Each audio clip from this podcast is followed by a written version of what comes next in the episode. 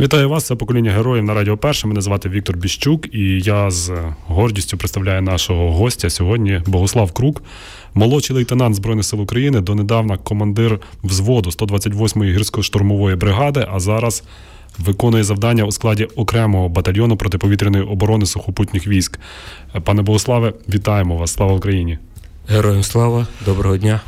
Е, у вас два дні народження. Другий ви почали святкувати недавно бо наш герой був поранений на південному напрямку, пройшов лікування, реабілітацію і повернувся у стрій. Зараз знову виконує бойові завдання, як я вже говорив. Але по порядку. Знову ж таки, я дозволю собі на ти, оскільки ми дуже давно вже знайомі, насправді ще до війни. Е, як ти потрапив в Збройні Сили України? Як е, чому ти прийняв таке рішення? Ми з товаришем вже давно збиралися піти на військкомат і піти добровольцями на війну. І якось то так очікували закінчення війни, як нам як ми надіялись всі, що це швидко закінчиться. Два-три тижні. Два-три тижні, так. потім два-три місяці. Ну і от останнім моментом був цей такий крок. Товаришу прийшла повістка. Він приходить мені, розказує, що повістка прийшла, і я вже тоді вирішив разом з ним піти на військкомат. І так я добровольцем пішов. Без повістки, не дочекавшись. Не напевно, дочекавшись, так. Військкоматі в центрі комплектації, напевно, здивувалися. Були дуже здивовані, дуже втішені. Кажуть, всі всі би так приходили, як ви. Ви такі каже, бачу, заряджені, бо ми прийшли зразу в своїх е, в своїй формі, в своєму екіпіруванні зі своєю зброєю. Е, Ні, зброю ми надіялись, нам видадуть. А, Чому 128-ма гірсько-штурмова? Вона ж не, ну як нас говорять, не львівська. Як як ти опинився там? Ну, це не мій вибір, мене просто туди направили служити. Угу. Як відбувалася підготовка? На які аспекти військової служби робився акцент? Ем, де вас і чого вас навчили? Навчали нас на полігоні у нас навчання відбувалося наступним чином: половина дня в нас була теорія, аудиторія, половина дня в полі. Тобто тактика, вогнева підготовка, спеціальна підготовка, е, топографія, геодезія. Оця приставка гірсько-штурмова чимось відрізняється від е, що що вона накладає на е, діяльність підрозділу бригади, зокрема. Ну чим вона відрізняється від десантно-штурмової, наприклад? Ну, десантно-штурмові, вони якби передбачено, що йдуть з повітря в атаку. Угу. А гірсько-штурмові це, в принципі, для зони бойових дій в гірській місцевості. А, ну, там, де ви вели штурмові дії, власне, гір не зовсім було. Е, їх там взагалі не було. Та, та. Е, ти тоді був е, командиром взводу. Е, чи тебе зразу орієнтували, що тебе будуть підлеглі, ти будеш командувати взводом? Взвод це до 30 чоловік, якщо не помиляюся. Так, 29 чоловік. У нас було в взводі. Так, я знав, що я буду командувати взводом, штурмовим взводом на самому нулі. Як е, що таке бути офіцером е, під відділення чи офіцером взводу, офіцером підрозділу в українській в сучасній збройних силах України під час війни?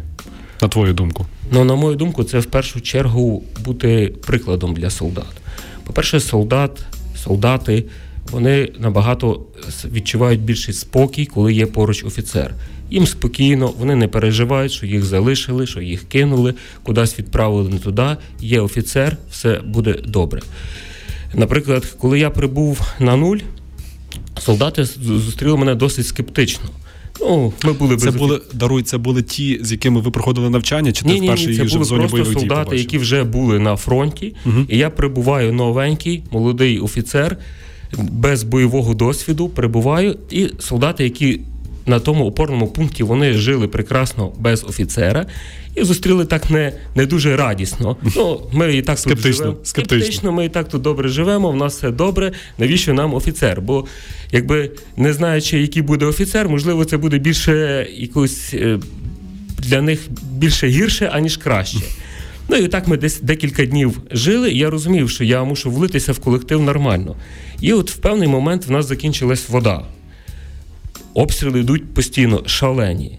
А до води е, перенести воду, вона в нас була на наступному опорному пункті, це приблизно за півтора-два кілометра. І от я беру такого самого, на мій погляд, надійного і відповідального бійця, І ми з двома рюкзаками під тими обстрілами, під снарядами туди пробираємося, затарилися водою, повернулися. І от я вже бачу, як солдати е, почали відноситись до мене зовсім по-іншому. І от треба бути прикладом для солдат. Завжди будь-яке завдання я йшов перший. От у мене якраз е, питання. Е, мабуть, у кожного командира підрозділу є така дилема. З однієї сторони потрібно бути прикладом, як ти говориш, іти першим. З іншої сторони, командир це цінність, оскільки при втраті командира боєздатність втрачає весь підрозділ. І як ти вирішував для себе, от коли йти вперед, а коли залишатися ну, на командному пункті, наприклад? Я завжди йшов вперед. Я вибирав для себе завжди найважчі завдання. Наприклад, вночі при от несли ми чергування. Я кожну ніч з 3 до 7 ранку я завжди був на позиціях. Тобто самий небезпечний час я завжди з хлопцями. В разі чого щось станеться, я завжди поруч, я завжди підкажу, вони завжди можуть на мене розраховувати. І це дуже справляло дуже хороше враження на солдат моїх. Вони були спокійні і ми завжди були готові дати відсіч ворогу. От е, це відношення, таке відношення до своїх підлеглих, до солдат, за яких ти відповідаєш, це напевно характеристика переходу української армії від радянської, де кожен наступний командир наступної ланки це цар і Бог, до напевно таких, ну це вже трошки як стало е, таким іронічним епітетом натівського стандарту, де командир відрізняється від підлеглих лише тим, що в нього більше відповідальності, а все інше, побут і так далі, в нього такі самі, як в як в своїх в своїх підлеглих. Ну саме так, в нас так і було. У нас було побут абсолютно одинаковий. Що в солдата, що в командира взводу, командира роти. Командир роти так само був з нами на позиціях. Вже далі командир батальйону він десь був трошки далі на командному пункті. Всі решта офіцери були завжди солдатами. Коли ти зрозумів, що от е, контрнаступ це от е, те, що про що розказували, починаючи з попередньої зими, всю весну, і коли він врешті почався, і коли ви зрозуміли, що контрнаступ це якраз є ти і твої люди. Бо ви були якраз на вістрі цього перших е, літніх наступальних дій на півдні України. Напередодні контрнаступу буквально за день прибули з зони відпочинку всі наші бійці. Всі, які могли тримати зброю в руках, прибули. Я зрозумів, штурм, контрнаступ на нашій ділянці фронту почнеться прямо от в найближчі дні. І в один прекрасний вечір нам повідомили, що ранку в повному озброєнні, екіпіруванні зібратися в певному місті. Що ти відчув тоді? Відчув шалений е, такий наплив адреналіну. Не, не було жодного страху, була така гордість за себе, за своїх хлопців які так само з таким ентузіазмом прийшли на от на пункт збору. Ми жили по різних е, позиціях, всі зібралися. Настрій був прекрасно піднесений. Ми очікували великої перемоги, були всі такі заряжені, мотивовані і очікували команди, команди на штурм. Як розпочався наступ? Як розпочалися штурмові дії? Що Ми пробралися до села, в якому засів був е, противник наш. В певний момент залишилось, коли там декілька сот метрів, ми залягли і чекали оприділеного часу. В певний час е, почалася контр, е, почалася артпідготовка. З'явилася авіація, почала працювати наша артилерія, і по закінченню ми висунулися Це на така штурм. класика. Спочатку артпідготовка, обстрілювання позицій ворога, а потім штурмові дії, піхотні штурмові дії. Тільки ще до того додавалась авіація, угу. якої до того часу я в нас не спостерігав. Угу. Як, як, Що робив ти в цей час? І що ти відчував цікаво? Відчував таке велике піднесення, от що я причетний до чогось великого, до контрнаступу. Е, до тої перемоги, яка неодмінно буде за нами, просто питання часу. Страху не було. Було бажання воювати, було бажання нищити противника. При тому, що противник напроти нас стояв дуже поважний. Якщо згідно DeepState у, там стояв підрозділ Вагнеру, е який був дуже добре укріплений, вони мали броню легку і мали два танчика. е ви відчували, що проти вас стоять е, професійні військові, а не чмобіки, чи як їх там ще називають? Так, так, вони були дуже підготовлені, тому що нас постійно атакували. І До того часу ми були в обороні до контрнаступу. Ми їх не штурмували, а атакували вони нас постійно. Обстріли зранку до вечора, за винятком одного дня, то який був перемир'я, то так щодня, починаючи з п'ятої ранку і до глибокої ночі, а деколи і вночі постійні атаки, постійні обстріли. Тоді ж під час цих штурмових дій ти отримав поранення.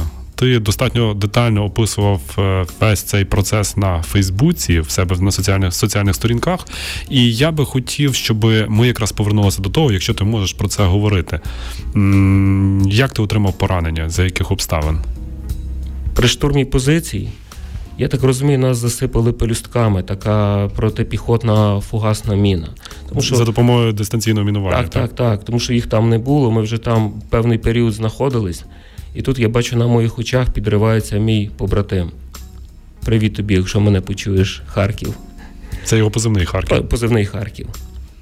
Буквально через 10 секунд я роблячи пару кроків до його сторону, підриваюсь я. Я падаю, падаю на ще одну міну, яка вибухає, бронежилет мене рятує, але вибухова хвиля розриває мені живіт, розриває ноги. Ну а перша міна відриває мені частину ступні. Угу. Що було далі? Що ти відчув це? Що ти подумав? Яка тебе була думка? Я подумав, дякую тим медикам, які навчили нас так меду. Тому що в першу чергу я зразу згадав всю медицину тактичну. Я витягнув холоднокровно, спокійно, не відчуваючи жодного болю, тільки відчув нога затерпла. Отак угу. дико затерпла нога. Я наклав турнікет, зафіксував час. І розумію, мені треба вибиратися. Рани такі важкі, і чекати евакуацію я можу і не дочекатися. Тобто, даруй, я хочу уточнити: ні запаморчення, ні паніки, ні якоїсь втрати свідомості. Те Жодного. Це все. Я до останнього моменту, до до вже лікарні в е, Степногірську, я був при свідомості. Угу. Гаразд, що було далі? Ти вирішив, що потрібно вибиратися? Потрібно вибиратися, е, і я почав повсти е, в напрямку наших позицій. Це десь приблизно, я розумів, повсти треба півтора-два кілометра. Я почав відповзати, мене засік ворожий дрон, подав координати моїй кулемету, по мені почав працювати кулемет. На щастя, кулемет в мене не потрапив, жодна куля, кулі свистіли прямо над головою повз, повз, побачив дрон, оператор дрону, що в мене кулі не беруть. На мене він завис наді мною, і я очікую скид вога. Я от задумався, думаю, хоч би тільки не поранення, а мене за двохсотило. Тому що я розумів, що одне поранення, я просто тут стечу кров'ю і помру від спеки, від зневоднення. На щастя, граната Вог впав поруч, мені не причинив жодного, жодної шкоди.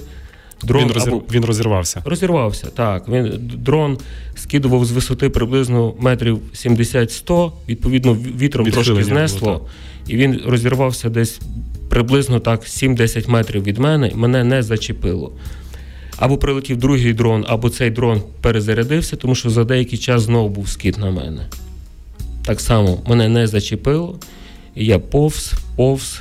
Е, спочатку хотів відпочивати трошки в кущах, але побачив, що в кущах дуже багато мін.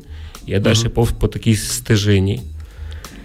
Ти Останні... не мав зв'язку з е, своїм підрозділом? Е, рація? рація залишилась. Я залишив бронежилет, автомат, радіостанцію. Тобто ти повз без бронежилета? Без бронежилета. Я просто розумів, з бронежилетом я не доповзу.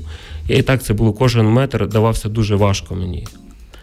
Е, було сильне обезводення, кругом всі руки, ноги розсічені, ступні розірваної, теж певна частина крові витекла. Я доповз до наших, якраз відчув, як в посадці чую наші голоса. Я ще крикнув хлопці. Вони такі стали, де, де, хто тут, хто тут? Я кажу, я, вони де ти? І мене побачили, і я от відчув таке полегшення. Все, я серед своїх, я врятований. Ну, це як виявилося, це ще було тільки половина шляху до ага. мого порятунку, тому що мене загрузили в, в пікап. І пікапом ми мали прорватися через гору, яка дуже добре прострілювалася. Як висота, от, як кожна е, висота. Ротний сусідньої роти сів за кермо і ми на швидкості 120-140 кілометрів чимось по степу, а по нам працює міномет противника. Ти ще ти був в цей час також при свідомості? Я весь час був при свідомості, я абсолютно е, адекватно на все реагував. Я чекав свідомість, я не втрачав до самого кінця. Вже коли мене привезли в Степногірськ, е, перевантажили на швидку, привезли в лікарню, тоді я почув, як лікар каже, я його виключаю. Угу. І вже очнувся я за декілька днів. Скільки часу займала оцей твій шлях до своїх після поранення? Чи ти можеш вже після цього підрахувати? Чи ти знаєш, скільки це зайняло? Так, е, зайняло десь, тому що турнікет я наклав і я зафіксував час 12.37, а в 14.00 я вже був в Степногірську в лікарні. Бо я ще пам'ятаю, я лікарям сказав 12.37 турнікет. Це важливо для Це того, важливо. щоб вчасно зняти турнікет. Е, як ти оцінюєш дії бойових медиків на позиціях і пізніше лікарів в госпіталі? Е, бойові медики навіть нічого мені не, не давали допомогу, тому настільки що я допов... настільки якісно ти наклав сам собі Так, наклав, я ідеально наклав, я наклав, мене довезли і вже там мені зняли. Е, не скажу, як там надавали мені допомогу, тому що там мене зразу відключили, і я очнувся вже в лікарні в Дніпрі. Важливо, напевно, тут наголосити, що постійна підготовка і перепідготовка самих себе, бойців, мотивація, що потрібно постійно тренуватися, накладати самому собі турнікет, це очевидно дуже важливо, як виявляється на твоєму прикладі. Так, так, безперечно, дуже важливо. І я дякую тим інструкторам, які приїжджали до нас, і нас вони досить сильно виснажували. Ми постійно бігали по полігону, і тільки час від часу команда там поранена ліва нога, права рука, чи там навпаки, ну різні варіанти. І ми швиденько падали на землю і повинні були накласти турнікети собі. Приходить інструктор, перевіряє і каже 200-300 Нормально. Угу, угу.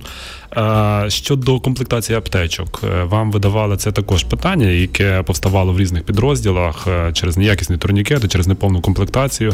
У вас, я так розумію, все було з цим гаразд. Чи ви самостійно доукомплектовували? Я мав все своє. Угу. Мені мої друзі зі Львова, вам теж привіт, укомплектували аптечку турнікети, мені все прислали. Я мав суперову аптечку, повністю укомплектовану професійними лікарями тут у Львові. Богославе, ти говориш, е, я слухаю тебе, і в мене складається враження, що ти розповідаєш якийсь е, такий голівудський бойовик, а не говориш про себе, про події, які відбувалися півроку тому з тобою. І от зізнайся, а коли було страшно? Страшно мені стало в лікарні.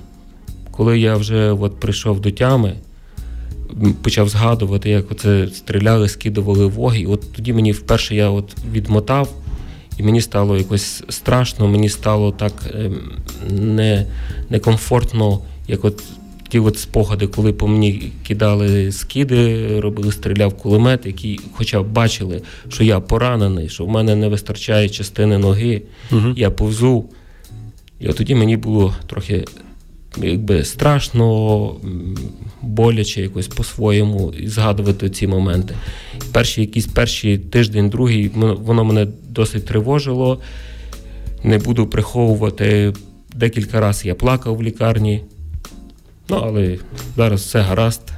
Як бачиш, я на Ми ногах. спілкуємося, і я бачу, ти з відносною легкістю розповідаєш про це, мабуть, це також важливо. Ми насправді, ну я ще раз можу сказати, що це історія варта, напевно, що голівудських бойовиків. І я думаю, що так і буде. Про українських захисників будуть знімати фільм, адже дуже багато таких історій, яких е, навмисне не вигадаєш найкращим сценаристом. Е, ти е, відчув, що ти відчув, коли ти зрозумів, що ти залишився без частини ноги? Я ще це все усвідомив, коли поранений був.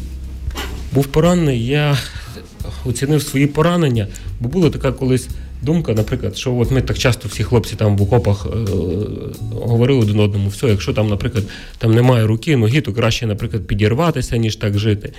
І от ще в момент того поранення я зразу оцінив, вартує далі жити чи ні. Я подивився, вартує. Ну, ступня втрачена, це не так вже і критично. І відповідно вже більше якихось таких uh-huh. питань не виникало. Е, допомагало мені то, що в госпіталі було зі мною дуже багато хлопців, які теж втратили. Ну, в більшості були зі мною, які ноги втратили. Uh-huh. Uh-huh. Одну ногу, хто дві ноги, висока ампутація, нижня. Ми собі то якось така своя ком'юніті вже була. Наприклад, там в госпіталі ми собі то собі жартували, приколювалися. Говорять, що дуже такі жорсткі жарти між Жарти собою. Дуже, наприклад, там е, любив один нас заходить в палацу, завжди каже: Привіт, калічки. Ну, так собі жарт, напевно, це це може дозволити лише такий самий. Так, так, так. І насправді всім це було смішно, ну так вже сталося, ми живі, і це було вже важливо. І функції так особливо не втрачені. Тобто я ходжу, планую, наприклад, з весни вже знову відновити свої заняття з бігу. З бігу? З бігу. Це можливо? Цілком можливо. Це навіть неможливо, це нормальна річ. Що в тебе змінилося з твоїх побутових звичок? Зараз, після поранення, коли ти живеш е, з протезом? Е, в принципі, якщо що стосується от, побутових, то зміна є одна: це просто якісь певні е, санітарні такі речі. Mm-hmm. Наприклад, як е, покупатися, сходити в душ, воно вимагає певних своїх якісь нюансів. Все решта точно як було до поранення. Жодної різниці немає. До чого було звикати найважче? Е, звикати найважче було до цієї ночі, коли вночі ти знімаєш протез на ніч. І і це так незвично, що ти от якоїсь частинки не вистачає. Тому що в день ходиш з протезом, він став вже частинкою. Він це навіть не протез, це просто моя нога. Угу. Просто вона навіть мені деколи здається, що вона вже там якісь зароджується певне своє життя. Я їй вже відчуваю якісь свої пальці е, металеві, свої п'ятка вже не металева, а рідна. Хто і як тобі допомагав реабілітовуватися, ставати на протез, тренуватися? Все це відбувалося у Львові в Superhumans е, центрі. Як як це все відбувалося? Так, я дуже хочу подякувати Superhumans. Та насправді це така кваліфікована команда. Вони роблять таку важливу справу. Туди я, наприклад, навіть зараз, маючи якусь тільки вільну хвилину, годину, я намагаюся туди заїхати, просто на каву, поспілкуватися, тому що атмосфера там просто неймовірно приємна. От інколи спостерігаю з боку, і мені здається, що це не центр протезування, тому що люди собі можуть уявляти, центр протезування це якесь таке жахливе місце, де скалічені люди, а виглядає в реальності зовсім інакше. Це де щасливі люди, де приємна така весела обстановка, тільки один момент люди на металевих ногах. Як в тебе е, твій протез біонічний, я так розумію, так? Ні, механічний. Механічний. Я, В чому в чому різниця? Біонічні це зазвичай це руки, uh які потребують от складної моторики. uh Нога це просто механічний протез, там не потрібно біоніки, просто механіка. Звичайно, є різні варіанти е, ступні. Стопи це для більшої мобільності, меншої мобільності, залежності від ваги, від е, способу життя. І фахівці тоді підбирають, яка стопа має бути, бо там теж, теж їх є величезна кількість. Ти говорив про те, що ти готуєшся навіть відновити заняття бігом. Тобто я розумію, що ти повністю адаптувався. А от скільки часу в тебе зайняло те, щоб звикнутися і оперувати ногою як майже як своєю? Е, Не так то багато, десь 2-3 місяці. Хоча повне повне навчання, повне, як говорять фахівці-реабілітологи, це буде тривати 4-6 місяців. Це mm-hmm. повністю за цей mm-hmm. період людина повністю освоює протез, і він стає прям частинкою людини. Подальшому його потрібно змінювати, чи, чи, чи, чи він на все життя? Змінюється раз на три роки. Його такий термін, гарантійний термін експлуатації три роки, а куксоприймач змінюється за потреби. Угу. Тобто нога може або поправитись, або схуднути, і за потреби тоді її замінюють верхню частину. Після поранення і реабілітації ти все ж таки вирішив повернутися в Збройні Сили України. Хоча міг мав право звільнитися вже за відповідно як поранений. Чому ти прийняв таке рішення? Я вирішив я до кінця. Я, як то кажуть, або на щиті, або до, до перемоги, або Ну, про найгірше не хочу навіть uh-huh. говорити. Uh-huh. Але я буду в Збройних силах України до закінчення війни, до нашої перемоги. Що змінилось тобі після поранення? Змінилось в мені Та я думаю, я нічого не змінився. Я часто, до речі, чую таке запитання: чи почав ти інакше дивитися на світ, чи змінилися в тебе якісь цінності, наприклад, чи переглянув ти якісь свої погляди. Скажу, я абсолютно таким же самим залишився, як і був. Жодних якихось змін нема. Можливо, частково я став більше цінувати життя і більше розуміти, які втрати ми несемо, спілкуючись от з такими ж своїми колегами, побратимами пораненими. Я бачу. Бачив тих людей, які мають набагато гірші поранення, які мають подвійну ампутацію, потрійну ампутацію, і навіть бачив от в суперхюменсах мужчина, який не мав дві ноги, дві руки. Однак все йому все одно він готувався до протезування. Так, так, звичайно, його протезують, і Superhumans його поставлять на ноги спочатку, бо іде спочатку людина мусить стати на ноги, а потім потім будуть руки. Я думаю, що це дуже важливо також для кожного військового розуміти, що навіть в разі важкого поранення у нього все одно залишається шанси жити нормальним життям. Безперечно. Я сам колись думав, що, наприклад, якщо людина на протезі, то вона досить сильно обмежена. Це вже зараз не відповідає дійсності. Технології пішли сильно вперед, і це ще не, як кажуть, не верхня межа. І Сучасні протези дозволяють абсолютно повноцінно жити. Всім займатися будь-чим. Навіть в суперхюменсах в них є така певна е, допрограма. Якщо людина мала якусь певну професію, і при після протезування вона не може виконувати ту роботу. Вона це про це заявляє реабілітологам, і вони її навчають, наприклад, там е, класти плитку як uh-huh. краще з протезом, uh-huh. наприклад, чи от ну будь-яку іншу професійну діяльність. Тобто людина мусить повернутися в. Повноцінне життя своє до поранення. Це насправді дуже круто. Це найменш круто, ніж повернення мобільності, оскільки та людина повертається до повноцінного життя. Але ти говорив про те, що тебе нічого не змінилося, але в тебе змінилося рід занять в Збройних силах України. Ти відповідаєш за підготовку мобільних вогневих груп. Тобто, це ті хлопці, які бережуть наше небо і наші будівлі від шахедів. Як відбувається підготовка мобільних груп? З того, звичайно, що ти можеш розповісти, оскільки ми розуміємо, що це те, що відбувається зараз. Ну, Ми працюємо з пікапів, на яких встановлено кулемет е, Браунінг. М2, 12,7 калібр, які ми конкретно працюємо по шахедах. Угу. Шахеди нас атакують зазвичай 136 шахедами, які мають бойову масу 200 кг, боєголовка 45-50 кг. Атакують нас зазвичай е, наші противники вночі. Відповідно, ми тренуємо наші вміння стріляти вночі по рухомих цілях орієнтування по небу, по карті, е, виявити, тобто візуальне, візуальне спостереження, виявити ціль. Є хто навідник, є стріляє. Що потрібно знати, щоб е, могти збивати ворожі дрони? Знати добре свою зброю. Ну, В нашому випадку це кулемет, е, Браунінг бути спостережливим, вміти швидко приймати рішення, тому що шахеди літають швидко, вони змінюють. Е, якщо раніше вони летіли тільки по заздалегідь визначеній траєкторії, то тепер вони вже можуть маневрувати і змінювати. Е, свій маршрут, відповідно, треба швидко переїхати в інше місце і в місце ймовірної зустрічі і перехоплення. Як ви їх виявляєте? Це по звуку чи це по візуальних ознаках? Е, я розумію, що ніч темно, щось десь дзищить. Як це зрозуміти? Звідки, в якому напрямку, з якою швидкістю? Ну Як... за допомогою нам дають дані за допомогою, е, які утримані з радіоелектронної станції, локаторів які вже передають нам. Окрім того, є пости візуального спостереження і, як ти кажеш, звуковий на звук. Угу. А, Хто ці хлопці, які поруч з тобою готуються і захищають Львівщину, Львів від е, іранських шахедів, ірансько-російських шахедів?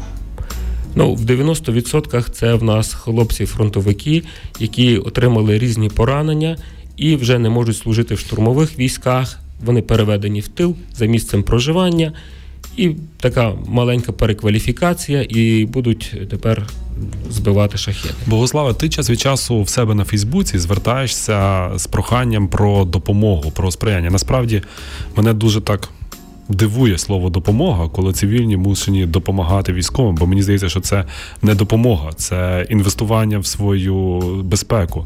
Це цивільні не допомагають військовим, вони допомагають собі. Е, зміцнюючи військових, десь так, але все одно ти звертаєшся про допомогу з якимись побутовими речами. Що зараз потрібно вам, вашим підрозділам, для того, щоб повноцінно нести, е, повноцінно проживати там, де ви проживаєте, і повноцінно виконувати свої обов'язки? Ну, скажу, дякуючи Богу і волонтерам, і державі. На даний момент ми забезпечені всім. Угу. Тобто таких якихось великих проблем немає. Були дрібні побутові, які нам люди, от волонтери, допомогли, закрили. На даний момент Дякуючи ще раз волонтерам, дякуючи Богу і дякуючи державі, все в нас є. В нас є відмінне харчування, в нас є зброя, в нас є пікапи, в нас є приціли, в нас є радіостанції. На даний момент все добре, все є. Ем, також запитання таке. Особливо цікаво почути це від тебе, від людини, яка отримала поранення і все одно повернулася до виконання бойових обов'язків, бойових завдань. Е, дуже часто доводиться чути від чоловіків про те, що ну от я краще потримаюся за потримає чи потримається за економічний фронт. Я не народжений для війни, я не зможу, я не буду і так далі. Що би ти їм сказав? Як би ти як ти реагуєш взагалі на такі речі? Я реагую дуже позитивно, тому що я насправді знаю багато е, чоловіків, які тут насправді роблять таку величезну роботу. Е, стільки вони допомагають, що це буде більш ефективно, якщо вони залишаться в тилу, аніж вони підуть на фронт. Тому що тут теж, теж хтось повинен допомагати. Все-таки не завжди все так ідеально, і у всіх підрозділах так ідеально. І потрібно ті люди, які будуть допомагати тут. На жаль, просто не всі так справді допомагають, бо є під е, при. Переховуються під під такою е, формою економічного фронту, а насправді, а насправді просто в тилу переховується. Як взагалі, от е, з одного боку, ми розуміємо, що на фронті в бойових частинах критично бракує людей на заміну для ротації, для заміни одиничної. З іншого боку, ми бачимо, як люди. Тут по тилових містах втікають, б'ються з працівниками ТЦК, відбиваються від них для того, щоб не отримати повістку. Як ти для себе пояснюєш ось таку різницю? Є хлопці, які другий рік поспіль перебувають на бойових, на нулі, і є ті, які ну от. Роблять все для того, щоб не потрапити на фронт. Як для себе ти розумієш, як ці люди уживаються між собою? Я нещодавно мав трохи вільного часу і читав е, книгу про Черчилля і Британія в час Другої світової війни. І і там, що я читаю, та сама ситуація. Одні хочуть на фронт, одні ухиляються, одні, ну, раз вже доведеться, то я піду воювати. Так що все повторяється. Це Прошу. Це нормально. Це нормально. Ну, всі не можуть бути готовими воювати. Насправді в багатьох людей є якийсь величезний страх, і, можливо, краще хай вони сидять в тилу якщо навіть не допомагають фронту, то просто хай, хоча б хай не заважають на фронті. Насправді я постійно дивуюся твоєму оптимізму. Ми не перший раз спілкуємося сьогодні в студії. Я дивуюсь твоєму оптимізму, такий життєрадісному налаштуванню, настрою. Якби ти міг звернутися зараз, можливо, ти і звертаєшся, можливо, нас почують якраз люди, які коливаються, які не знають, що вони будуть робити, якщо їм отримують повістку. Що би ти їм сказав? Ну, по, для початку скажу, що отримання повістки не зовсім не означає попасти на фронт і бути вбитим. Це ще довгий етап е, підготовки, відправлення на фронт і відправлення не тільки на фронт, а в різні тилові частини. Наприклад, зазвичай, хто має якісь проблеми зі здоров'ям, то його і не відправляють на фронт, від, буде служити десь в тилу, в частинах забезпечення. Хто має бажання, поїде на фронт, хто трохи здоровіший. Треба не боятися, приходити, заявляти про свої вміння, про свої бажання. І я вам скажу, вас неодмінно почують. Не треба піддаватися паніці і ворожій е, ворожій ПСО, яка розказує, якщо зразу всіх хватають всі на на м'ясо, всі штурмовики, і штурмовик все два дні на фронті, і він же труп. Ні, все нормально буде. Е, приходьте. ТЦК не ухиляйтеся, тому що за це вам світить кримінальна відповідальність. Хоча багато кажуть, я краще відсижу. Це не є добрий варіант. Ви можете бути героями, героями України. Ви зробите нову країну для наших жінок, для наших дітей, для наших батьків. Чудові слова. Богославе, дякую тобі за цю інтерв'ю, за ту роботу, яку ти робиш зараз, і за те, що ти робив для нас, для нашої країни на півдні.